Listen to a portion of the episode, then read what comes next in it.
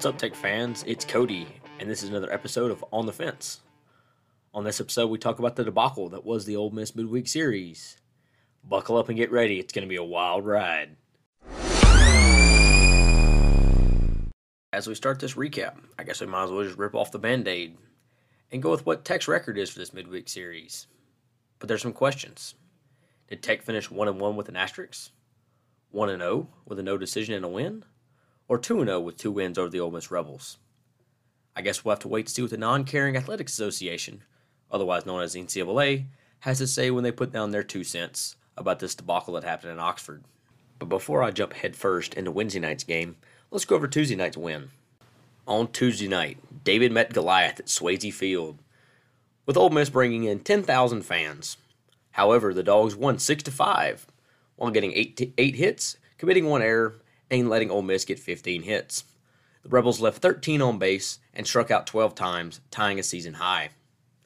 Early on in the game, it seemed like Ole Miss had all the momentum, as they scored one run in each of the first four innings.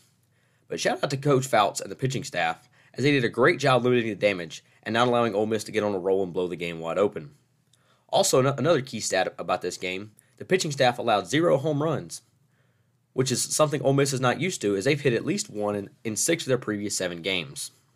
As we now jump into the stats, one thing that, that stands out to me is, is that transfers really made a difference in this game, both on the pitching side and on the offensive side.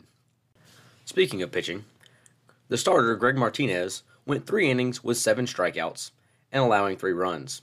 Isaac Crabb came in, in relief for one inning and got one strikeout and had an earned, unearned run. Jonathan Fincher came in for his bullpen day and went one inning with one hit and two strikeouts. Landon Tompkins got the win on the night, going three innings with three hits and one earned run. And then Ethan Bates came in in the ninth and got the save, getting one strikeout. On the offensive side of the ball, transfers Brody Drost, Dalton Davis, and Will Safford were the big highlights, with Brody having a three run bomb and two walks, Dalton Davis extending his hitting streak and getting the RBI single in the seventh inning to break the tie, and Will Safford, of course, hitting his double off the wall for the first hit of the year and giving the Bulldogs their first two runs of the game. Also on the hitting side, Darius Myers went two for three. Now for the highlights of Tuesday night's game. The Dogs were hitless through four and a third innings until back-to-back walks to George Corona and Darius Myers put two on base. Jonathan Hogert came up and did what he does best and worked a 10-pitch at bat leading into a single to load the bases. Will Safford came up clutch with a double off the, the right center field wall to cut the lead to two, making it 4 2 Ole Miss. Then there was a bullpen call.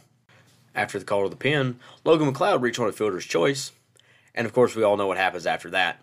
Brody Drost goes deep to right to give the, the Bulldogs a 5 4 lead. After that, Ethan Bates worked an eight pitch walk, and Dalton Davis singled to extend his hitting streak. Going on to the seventh inning, Logan McLeod singled to left field on the first pitch. Brody Drost worked a, a long at bat and got a walk. Ethan Bates got screwed on a, on a batter's interference call, and then Dalton Davis c- came up clutch with an RBI single to left field to break the tie.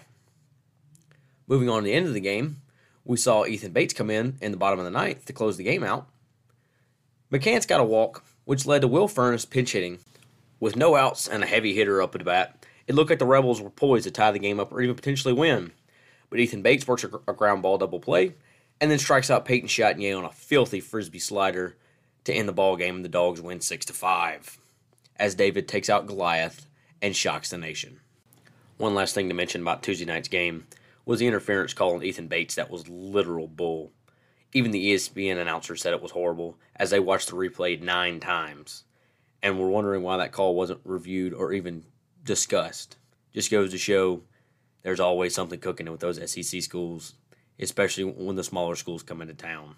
Now let's move on to Tarpgate, otherwise known as the Wednesday night game. On Wednesday night, the Bulldogs looked to sweep the defending national champions at their home ballpark. Freshman Nick Fraginals got the start and had a hell of a performance. To get the scoring started, Ethan Bates hit a solo shot in the third inning to center field, giving the Dogs a 1 0 lead. And followed it up in the in the fourth inning, Walker Birchfield hit a two run moonshot past the batter's eye to give the Dogs a 3 0 lead. Balls were flying out as both teams actually hit two home runs.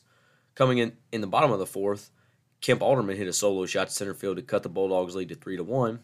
Peyton Chatagnier followed that up with a two RBI single to tie the game up.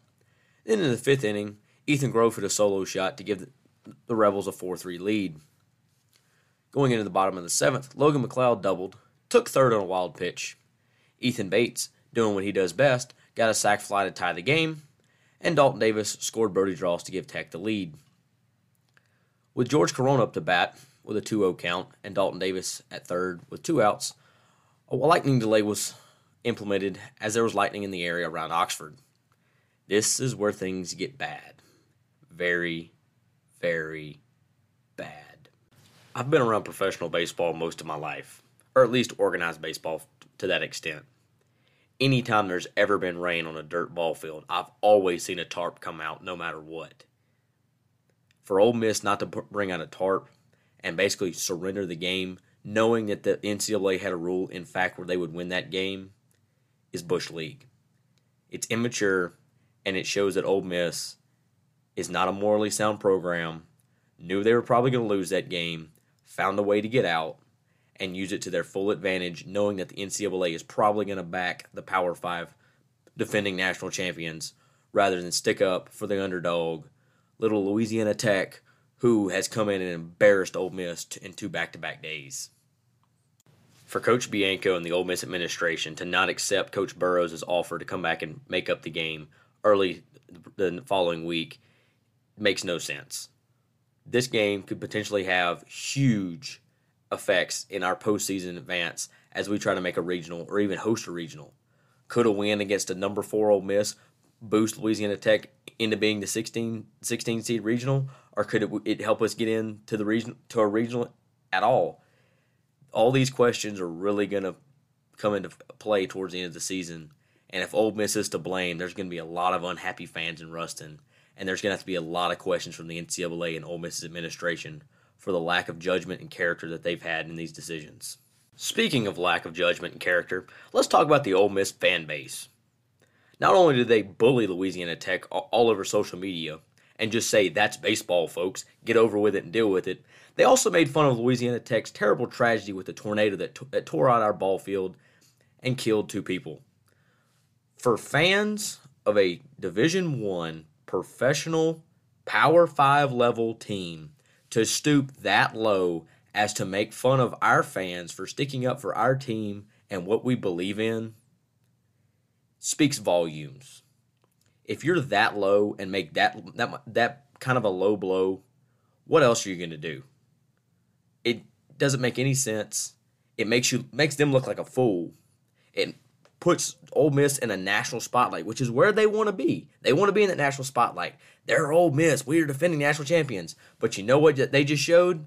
They showed their true colors, and they showed it to the world. Because 11.7 baseball covered it, ESPN baseball covered it, NCAA baseball covered it. The entire nation now knows that Ole Miss chickened out and did not want to finish the game against Louisiana Tech. They can try and say, oh, there was lightning and this, that, and the other, and there's not a lightning proof tarp.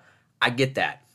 But it's the fact that Bianco came out in the sixth inning, prolonged his meeting on the mound. There was already an incident at first base where one of their runners got thrown out because he couldn't get back to the bag because the dirt was already messed up because it had already been raining.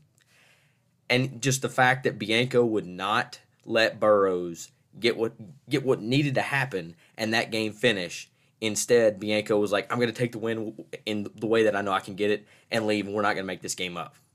This type of attitude kind of reminds me of Jay Johnson getting his butt handed to him by Louisiana Tech twice last year and telling Coach Burroughs in Baton Rouge that we won't see see him very soon in the regular season because he's tired of us beating the snot out of him and making him look like a fool in his first year at LSU.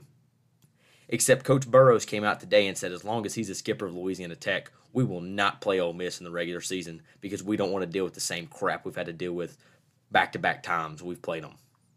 If you had any doubts about this team or this coaching staff after this this midweek series, they're gone. From Burroughs going on the media and showing the world what Louisiana Tech is and how we play, from the players showing out and being the dogs we know they are, Louisiana Tech's on the map, baby, and we're not going anywhere if there was any high school recruits that were contemplating coming to Louisiana Tech, I believe that this midweek series just proved why Ruston's a great place to play ball. We got a great coaching staff. We got a great head coach. We got a great athletics department. We've got a great fan base, and we play a great brand of baseball. and I'm so dadgum proud of this team. Enough of me ranting and raving. Let's get back to some stats about Wednesday night. I'm only going to go off the stats that happened with the official game stats. Well, air quote official game stats. If the game gets changed, I'll, I'll revise this episode and ha- add the actual stats of the game. But I at least want to shout out the players that played and give them the credit that they deserve. Aside from Ethan Bates' solo home run and Walker Birchfield's two run home run, Will Safford and George Corona both recorded a double, with Corona also going two for two on the night, and Darius Myers picking up a stolen base. Pitching for the Bulldogs was freshman Nick Fragnals, who I mentioned earlier. He went three innings, giving up three hits, two runs, while getting two strikeouts and giving up three walks.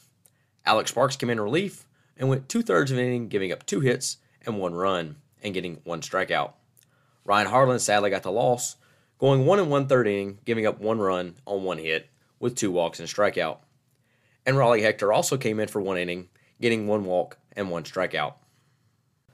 While the official score of the game right now is four to three Ole Miss, I still go back to the Dogs being up five to four in the top of the seventh with two outs and one man on with a 2-0 count. We'll see in the coming weeks if anything happens. I doubt it will, but there's always hope. For now, this is Cody. Really appreciate y'all listening to this podcast. I can't wait for the dogs to get back in the shack and play Northwestern this weekend and play some good old baseball because we know that vengeance is going to come back from Wednesday. So get ready for some great baseball this weekend. I can't wait. And go dogs. How about them dogs, baby? You.